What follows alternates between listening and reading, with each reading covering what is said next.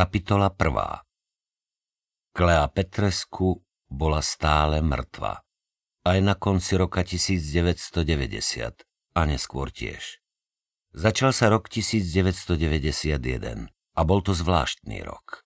Nový minister vnútra sa rozhodol zreorganizovať políciu a vrhnúť do priepasti zabudnutia všetky skostnatené štruktúry. Ako sám povedal, ani jeden socialistický náčelník neostane na svojom mieste ani jeden bývalý totalitný funkcionár si nezachráni stoličku. A tak sa každý posunul o stoličku vyššie. Bolo to obdobie sťahovania sa a premaľovávania nápisov. Na mohutnom kamennom schodisku novovzniknutého policajného riaditeľstva dávali úradníci náhliaci sa s plnými diplomatkami dole schodmi prednosť tým, čo vláčili stoly a skrine hore. Všade zavadzali kvetináče a roky nepresádzené kancelárske kvety. Chodby dláždili voľne, porozsypané spisy a všade vládol chaos. Vznikali nové oddelenia a z ich skratiek mal myšunk každý vrátane tých, čo ich vymýšľali. Zo starého odboru násilnej kriminality vzniklo samostatné oddelenie vražd a samostatné oddelenie lúpeží a samostatné oddelenie bolo ich ako maku. Všade bolo treba nových vedúcich, a zástupcov a funkcionárov a sekretárky a po chodbách sa motalo veľa nových tvári a hľadalo niekoho, kto by ich prichýlil. Aj na oddelenie vrážd prikvitli.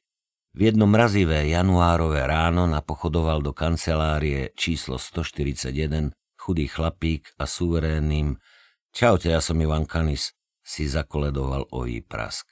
Dostal by ho za starých mládeneckých časov, keď si mladý Richard Kraus a Mirec Stehlík, neskôr zvaný Bos, očurávali hranice svojho územia, by ho dostal určite, ale vtedy sa to už nenosilo, vyrástli. A tak Ivan Kanis prežil bez úvodnej bitky.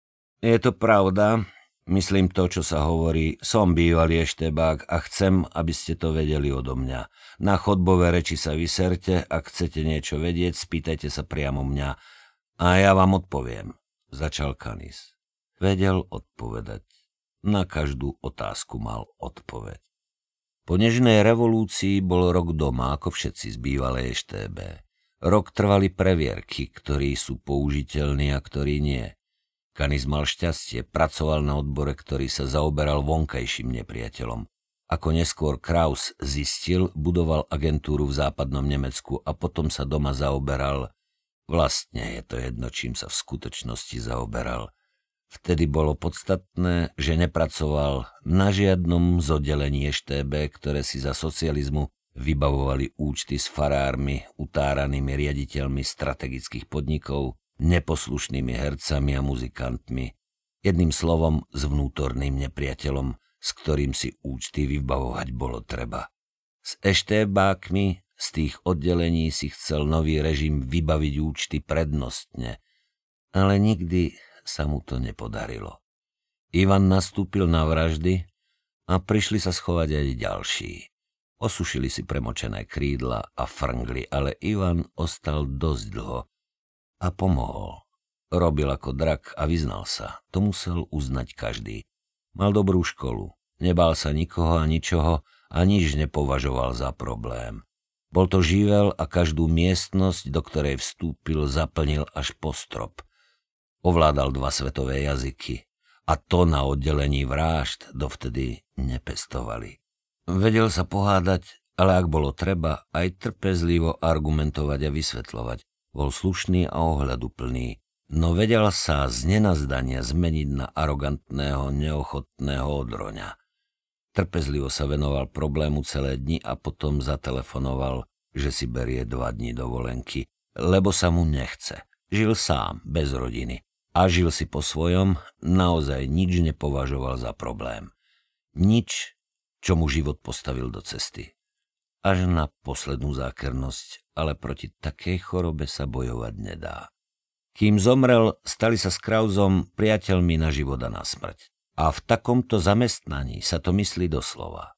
Kanis nebol jedinou zmenou, ktorú chlapci na oddelení vražd zažili. Majchrána vystriedal nový šéf Alexander Major. Fičúr väčšine navlečený v obleku, s neodmysliteľnou vestičkou pozapínanou aj v najbesnejších letných horúčavách.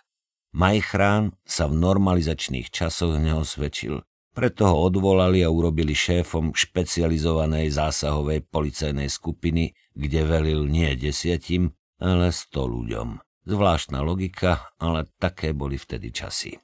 Vo februári 1991 oficiálne vzniklo samostatné oddelenie vrážd v našom meste a Krau sa stal jedným z jeho zakladajúcich členov.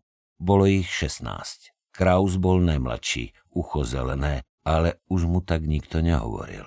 Názov oddelenie vrážd odboru násilnej kriminality Mestského veliteľstva policajného zboru v našom meste mohli odvtedy používať celkom legálne a boli na to náležite hrdí. Škoda, že iba 6 rokov. Potom prišla nová vlna reorganizácie a po nej nová vlna reorganizácie a po nej nová... Ak by si však niekto myslel, že ministerstvo vnútra je pokusné laboratórium na vymýšľanie nových štruktúr a ich názvov, tak sa sakramensky míli. Rok 1991 bol zvláštny nielen svojou porevolučnou atmosférou, ktorá porevolučne melancholicky postupne a nenápadne prechádzala do fázy vytriezvovacieho realizmu, ale aj zvláštnosťami naozaj zvláštnymi.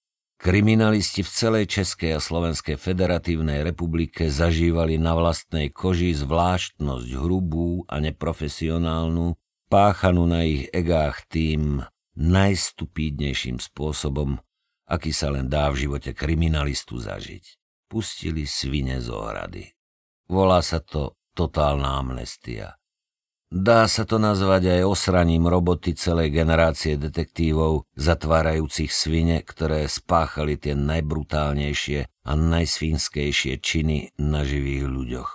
Pustili na slobodu nielen chlapov, čo ožratí zrazili chodca a nechtiac ho usmrtili pod kolesami auta, alebo chlapov, čo sa v krčme pobili a švacli kamaráta kríglom po hlave tak nešťastne, že ochrnul, ale aj chlapov, čo premyslene a cieľavedome znásilňovali malé dievčatká cestou zo školy a zabíjali iných ľudí, pretože najväčším chrapúnstvom totálnej amnestie na začiatku 90. rokov bolo, že pustili na slobodu chlapov, čo zabíjali iných ľudí, pretože to mali radi posledného socialistického a zároveň prvého demokratického prezidenta ospravedlňuje iba to, či už je to fakt alebo zbožné prianie, že konal z dobrej vôle a pod vplyvom vlastných zážitkov a skúseností, ale v tom prípade asi zabudol na rozdiel medzi politickým väzňom a sviňou.